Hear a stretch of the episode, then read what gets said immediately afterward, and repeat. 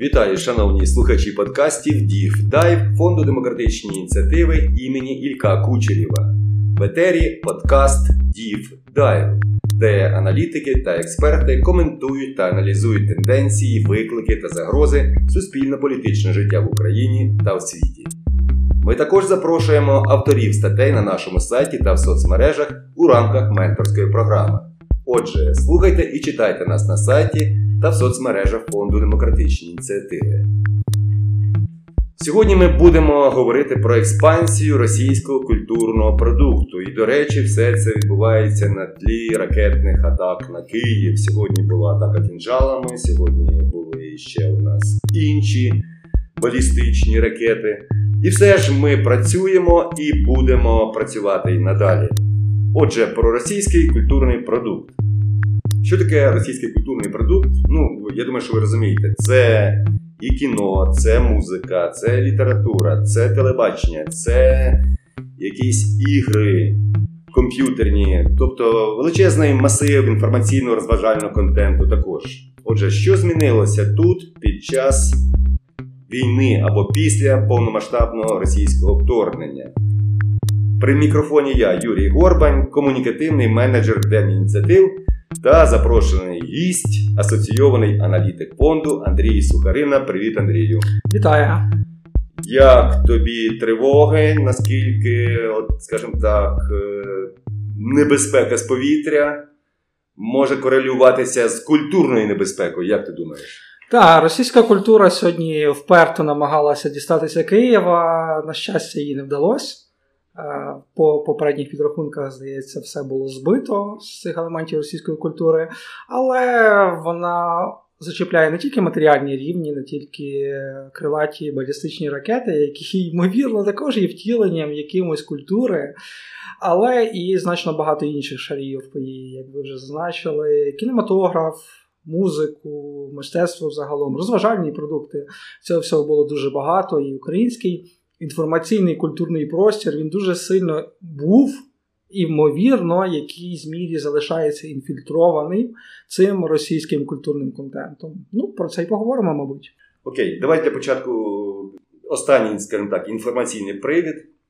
Відомий Георгій Лепс, Ніколай Баско та інші прокремлівські естрадні виконавці заявили, ну, скажімо так, про свою пряму участь у тероризмі. Вони, мовляв, виділятимуть по одному мільйонів рублів за підбиті танки Леопард, а фактично за вбивство українців. Отже, російська культура це вже не тільки вплив на уми та свідомість, а й безпосередня участь у війні. Я вже не кажу про Соловйова і про Скабеєва. Отже, Андрій, чи згодний ти з тим, що російська культура стала ну, такою зброєю проти українців? Моя думка полягає в тому, що не буває культури поза політикою. Взагалі, в жодному контексті. Будь-яка культура це і культурні надбання, продукт, він є тим чи іншим втіленням того політичного середовища, яке існує в країні, тій чи іншій країні. Ми не говоримо лише про Росію, ми говоримо зараз загалом. І, очевидно, російська культура вона є політичною, вона живе в тих політичних контекстах, які існують зараз в Росії. Те, що зараз е, говоримо про підбиті танки Леопард і про винагороди за них, є лише одним малесеньким проявом втілення того, як культурні діячі якщо можна їх так назвати, є учасниками великого політичного життя і війни, як і продовження політики. Тому, як би ми не хотіли заховатися від політики, політика нас знайде. Політика нас знайде в культурі чи у війні. Ну, Підкріпимо нашу розмову іще фактажем. Фонд демократичні ініціативи це не тільки скажімо так, розумні висновки, розумні коментарі. А це і дуже правдива і чесна соціологія. Соціологія це точна наука, і тому ми трошки проговоримо зараз про соціологію. Андрій вів проєкт, е, який називався Між безпекою держави та свободою самовираження. Як Україна має регулювати поширення російського культурного контенту в Україні? Андрій, будь ласка, розкажи про мету та методологію цього дослідження. Дуже коротко, нам взагалі стало цікаво подивитися наступне. Е, зрозуміло, що зараз, під час того, як після того, як відбулося повномасштабне вторгнення Росії, українці стали споживати значно менше російського культурного контенту, ніж раніше. Е, і навіть раніше, ще у 2014 році, був зафіксований перший сплеск такого відмови від російського культурного контенту. Водночас. Навіть після того, як війна триває вже не один місяць і вже навіть не перший рік, все ж багато українців продовжують споживати російський культурний контент з різних причин. І перш нам за все стало цікаво подивитися, як змінилася частка людей, які продовжують споживання такого контенту. Чим мотивують себе ті люди, які відмовилися від його споживання, ті, які продовжують споживання російського культурного контенту, е, і як з цим далі бути? Тому що ми дійсно е, перебуваємо у такій штанзі. З одного боку, ми демократична держава, яка не може тоталітарно забороняти певні пласти культури, але з іншого боку, є питання безпеки держави і в певних виявах. Ця російська культура може бути критично небезпечною для української держави і для її існування. Трошки про цифрах. До великого російського повномасштабного вторгнення велика частина українців активно споживала різноманітний російський культурний контент. Щоб розуміти, 40% опитаних дорослого повнолітнього населення споживали такий контент часто або дуже часто, тобто фактично кожного дня. І ще 30% споживали такий контент час від часу, не часто. Тобто, умовно, 70% населення України так чи інакше споживали російський культурний контент. Це я би уточню, це в цілому по в цілому по Україні. Україні. Да, а цілому... чи якщо взяти регіони там півдня, сходу, там, очевидно, там частка буде трошечки більшою. І наголошу, це трап, це цифри не 13-го, не 12-го року, коли ця цифра була би близькою до 100%. Це вже після подій на Донбасі, після незаконної анексії Криму, після війни кровопролитної, які тривали 8 років. Ці цифри були такими. Раніше, зрозуміло, вони були ще більшими. І тут треба зрозуміти, що це споживання російського культурного контенту воно не обмежувалося виключно російськомовними українцями. Так, російськомовні частіше українців споживали такий контент, тобто вони часто споживали більше половини, 54%, але україномовні теж не дуже відставали. 35% україномовних українців споживали такий контент часто або дуже часто повертаюсь до методології. Тобто були проведені, наскільки я так. знаю, і якісна частина цього дослідження, тобто фокус-групові дослідження, і чиста соціологія, кількісні, тобто було загальнонаціональне опитування. Тобто, як ви дістали ті цифри? Так, саме так. Е, кількісне опитування загальнонаціональне репрезентативне нам потрібно було для того, щоб зрозуміти масштаб проблеми або виклику. І тут про це вже щойно було сказано, що прям дуже багато українців споживали е, російський культурний контент до повномасштабного вторгнення.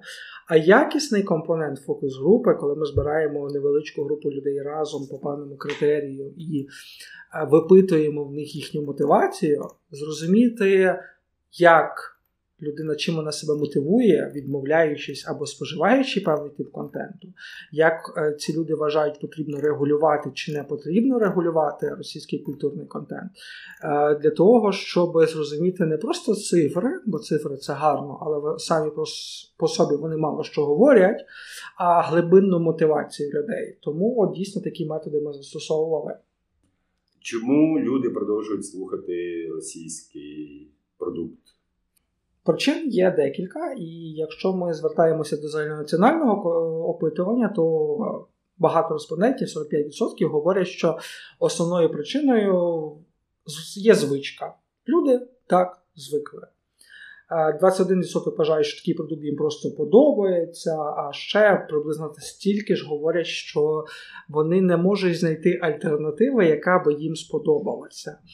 Намагаючись глибше купнути це питання в рамках фокус-групи, то дійсно ці цифри можна підтвердити. Але тут багато респондентів зазначають на те, що їм особисто не вистачає української альтернативи, особливо по певних сферах, наприклад, контенту для дітей чи контенту, який стосується їхніх захоплень. Скажімо, відеоігор, уявних всесвітів тощо, чи там, скажімо, біля наукової, науково-популярної літератури. Це не означає, що української альтернативи дійсно немає. Дуже часто вона є, але респонденти з тих чи інших причин про неї не знають або не змогли її знайти. Інколи трапляються більш цікаві, скажімо так, мотивації не відмовлятися від російського культурного контенту.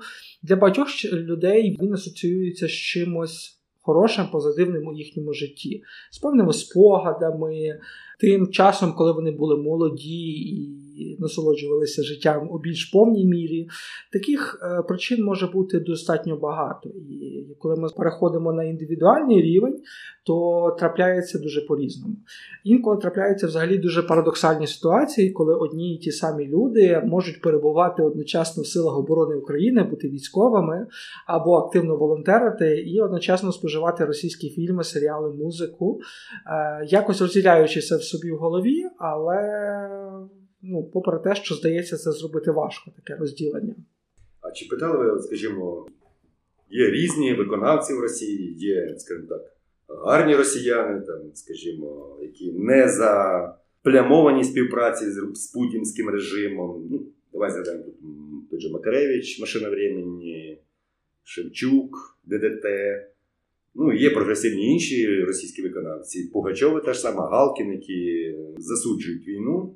З іншого боку, апологети путінського вторгнення, всякі Михалкови, ті ж Лепси та інші прокремлівські виконавці. Тобто люди, українці, ну вони розрізняють, хто хто є хто в Росії. Е, Найчастіше так.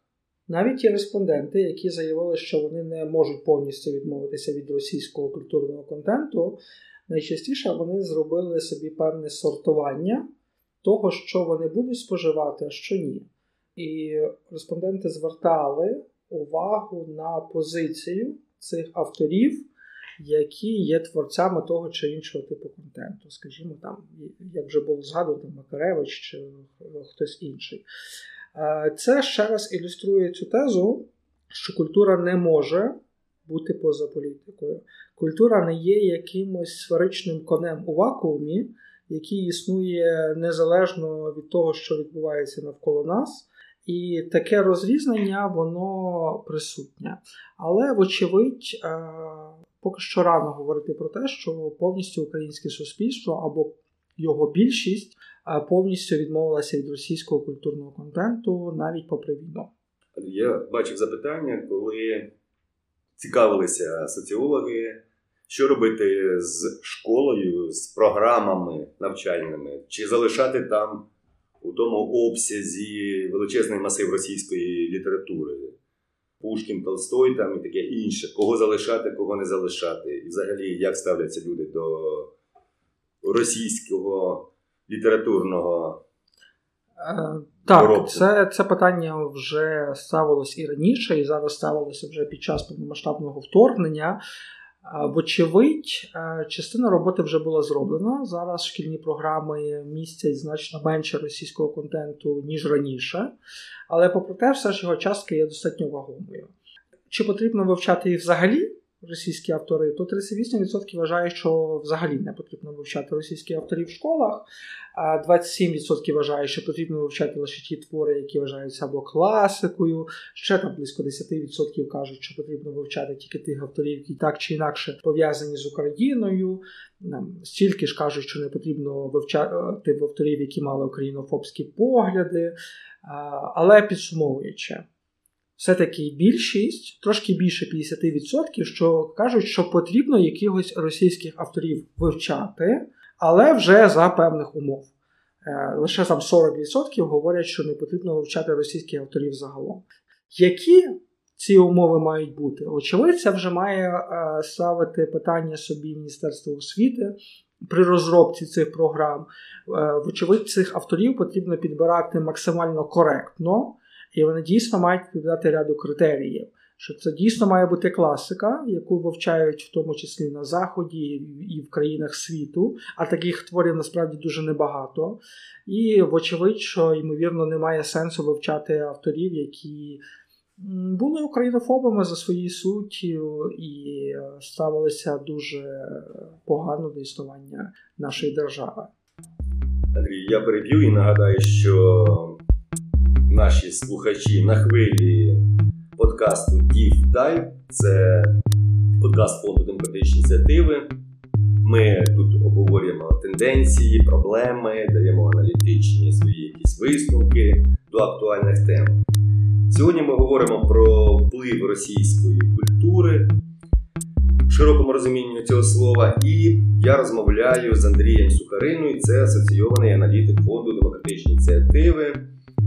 Ми розмовляємо про опитування, які провів фонд, якраз досліджуючи цю тему. І ще кілька запитань по темі дослідження, Андрію. От скажи, у нас е, є патріотичні виконавці, але співають або виступають російською мовою. Ти згадав про волонтерів, про навіть ЗСУ, хлопців з армії, які слухають російськомовний продукт. Ну і взагалі наша армія ну, теж багато російськомовна. Як бути з українцями, які говорять, співають, виконують інші твори російською мовою? Е, це надзвичайно цікаве питання, тому що дійсно у нас раніше був величезний пласт е, української російськомовної культури і загалом контенту. Зараз його стало суттєво менше, тому що більшість виконавців, якщо не більшість, то принаймні значна частка перейшли на українську в своїх творах, і це скоріше масове явище, ніж одиничне. І відповідно взагалі постає питання, чи потрібна Україні російськомовна українська культура.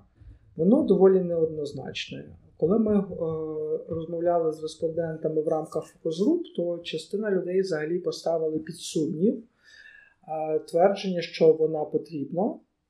Е, інші все-таки менш категоричні і кажуть, що це ну, нормально, абсолютно. В нас є великий прошарок російськомовних українців, і їхні культурні смаки теж потрібно задовільняти. Але з того, що ми бачимо з опитувань, ми бачимо те, що держава, ну, на думку респондентів, однозначно не має якимось чином забороняти український російськомовний культурний контент. Це те, що підтримує абсолютна більшість респондентів в рамках опитування. З іншого боку, е, респонденти не підтримують, щоб такий контент так чи інакше фінансувався або підтримувався державою. Тобто заборонам ні, але цілеспрямованій підтримці також ні. Якщо такий контент створюється, він має бути сам е, дбати про свою ринкову успішність, про свою окупність і про свій вплив. Держава все-таки в першу чергу, на думку респондентів, має підтримувати в першу чергу україномовний е, контент, і тому що його більше ніхто не буде підтримувати, крім України. І багато все-таки респондентів говорять про те, що держава не доопрацьовує в цьому контексті е, і не е, займає проактивної позиції. Якщо саме в межах України якась підтримка ведеться, або є певні ініціативні групи, фонди, які це підтримують, то держава дуже слабко працює на зовнішній ринок. Зараз, особливо в умовах повномасштабної війни, коли багато українців знаходяться за кордоном, держава дуже недоопрацьовує стосовно поширення українського контенту для них, для українців, які зараз знаходяться за кордоном, для діаспори, для людей, які виїхали тимчасово, і на цьому потрібно дуже е, зосередитися і прикласти максимальних зусиль ну, на думку наших респондентів і загальнонаціонального опитування. Я дивлюся ще одну цифру. Е, ви ставили питання про державне регулювання російського культурного контенту. Е, йдеться про заборону діяльності російських артистів, про заборону трансляції російськомовних там, телеканалів та інших, там, радіо, скажімо. 63% опитаних вважають такі дії про заборону мається на увазі необхідним кроком для захисту держави і лише 14 помилкою. А ти кажеш, що держава недоопрацьовує. Тобто, що може держава зробити держава? не доопрацьовує у підтримці українського контенту, тому що одними заборонами на російський контент е, все-таки далеко не доїдеш. Людям завжди потрібно пропонувати не просто альтернативу. Людям потрібно пропонувати цілісні е, пропозиції, цілісне залучення до культурного життя, а не просто один-два продукти, які очевидно не задовольняють всіх. Що ми бачимо і в чому взагалі проблематика? Е, дійсно, ми не можемо заборонити з точки зору держави все, тому що ми тоді перетворюємося у якусь.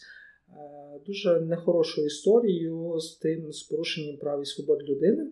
Водночас ми повинні, і це правильно, обмежувати певну культурну російську експансію, особливо зараз в умовах війни.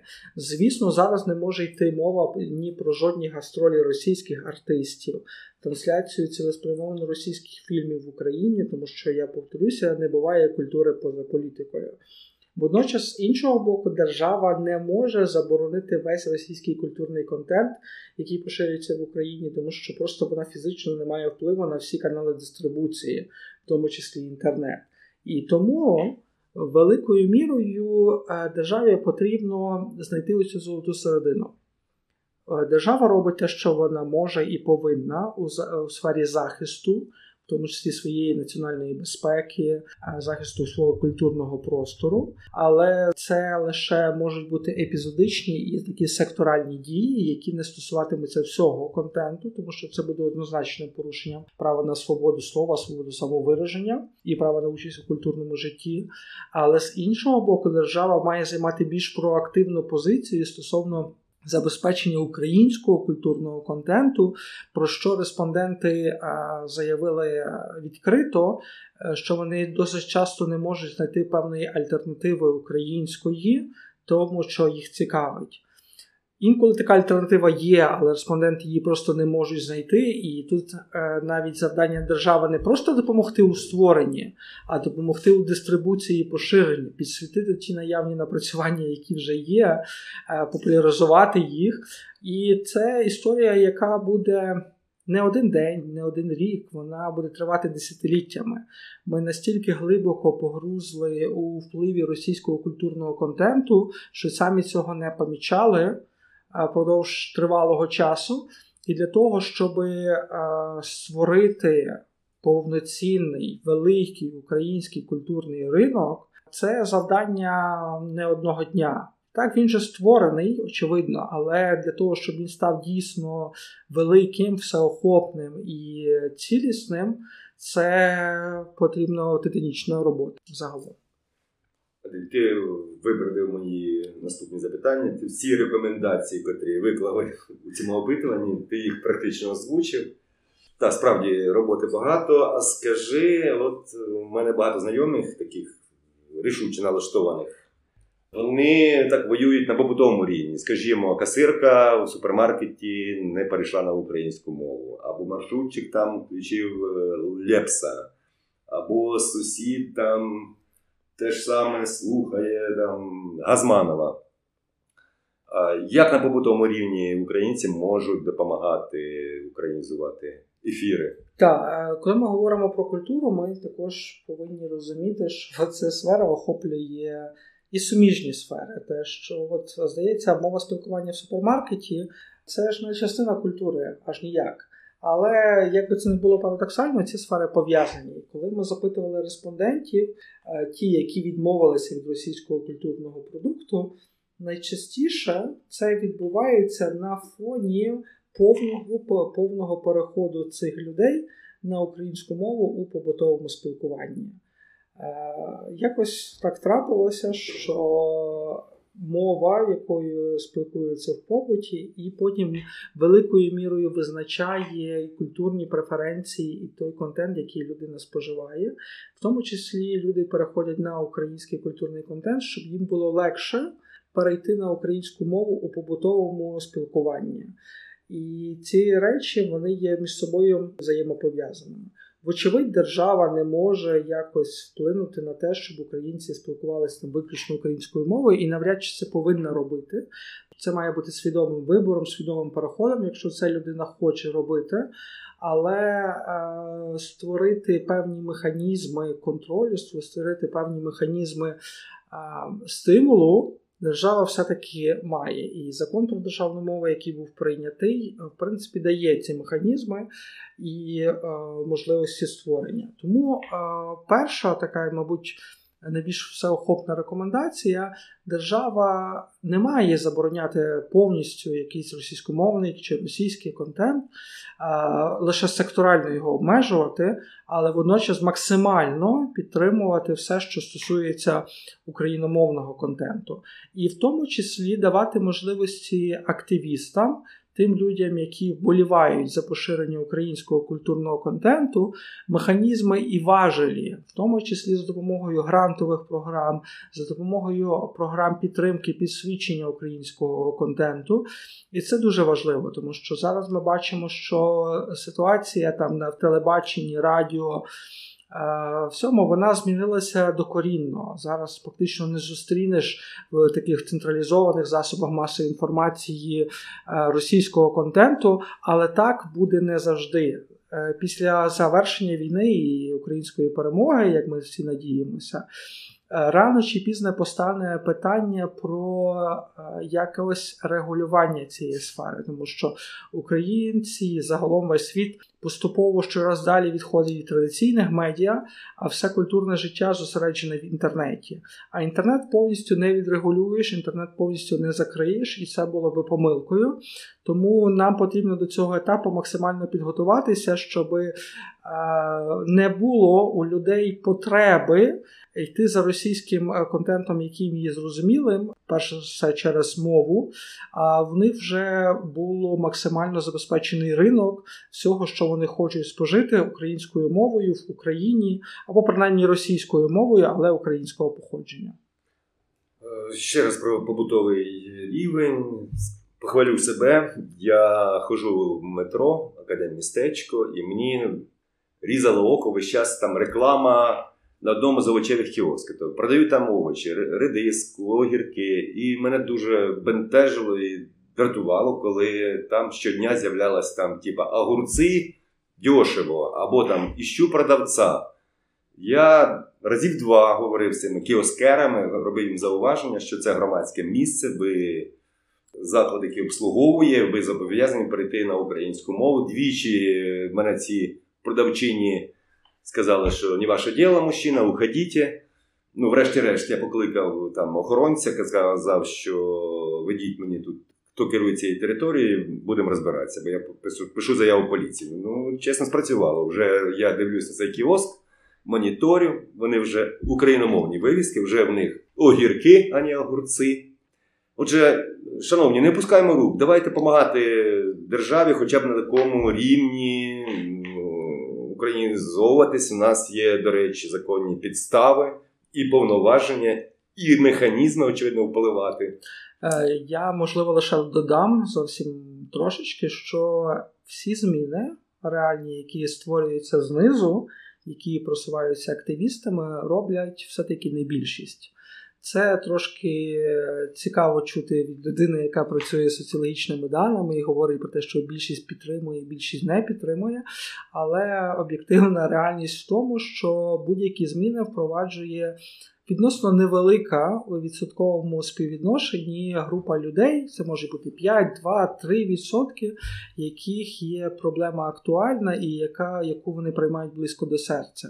Тому а, популяризація української культури, поширення її і протидія російським впливам е, буде здійснюватися і здійснюється насправді невеличкою групою людей але лише саме вони і просунуть і просунули вже багато цих змін, які відбулися і в законодавстві, і у питанні ставлення до російської культури, і тези про те, що російська культура в зараз в українських реаліях може бути зброєю проти українців, тому що е, ті продукти, які створюються в Росії, вони в тому числі е, і наповнюють російський бюджет, який витрачається на крилаті і балістичні ракети, і на гонорари. І на гонорари Е, Є все і Так, тому е, я повторюю вже в четверте, мабуть, за цей подкаст.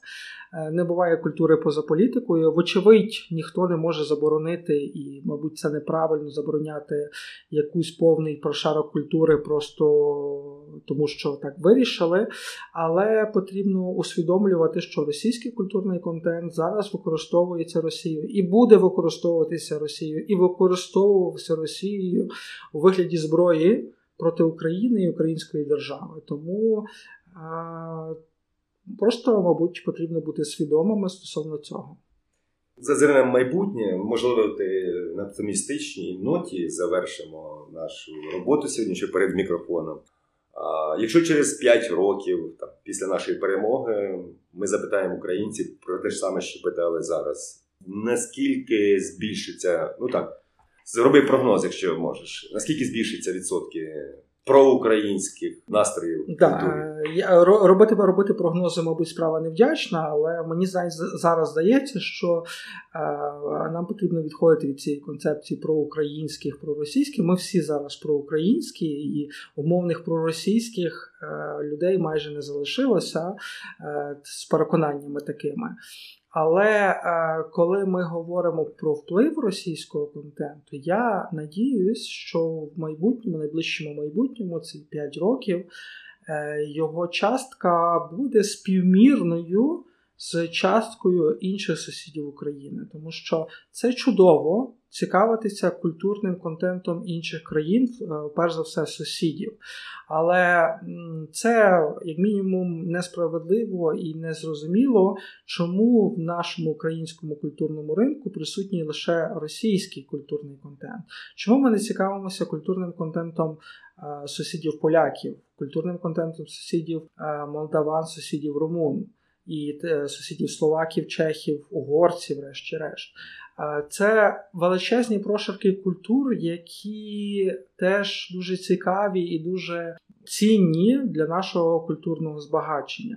Е, Попавши в пастку цієї російської культури і великої інфільтрації в наше середовище, ми е, великою мірою позбавили себе від найкращих напрацювань, які створюються в світі, які створюються в Німеччині, Італії, Сполученому Королівстві, інколи Сполучених Штатів, е, Японії. Це все величезні прошарки культури, які нічим очевидно не поступаються російській, і окрім очевидно плекання українського культурного контенту, його споживання, е, зменшення частки російського культурного контенту дозволить нам цікавитися більше світовими контекстами і культурою наших сусідів. Дякую, Андрію. Я закликаю наших глядачів: купуй українське, слухай, дивись українське. Таким чином наближаємо нашу перемогу. І на цьому будемо завершувати. Я нагадаю, що це був подкаст Deep Dive. Я говорив з асоційованим аналітиком фонду демократичні ініціативи Андрієм Сухариною. Записувала та готувала матеріал до етеру наша звукорежисерка Ксенія Будова. При мікрофоні був Юрій Горбань. Ходіть безпечні і здорові.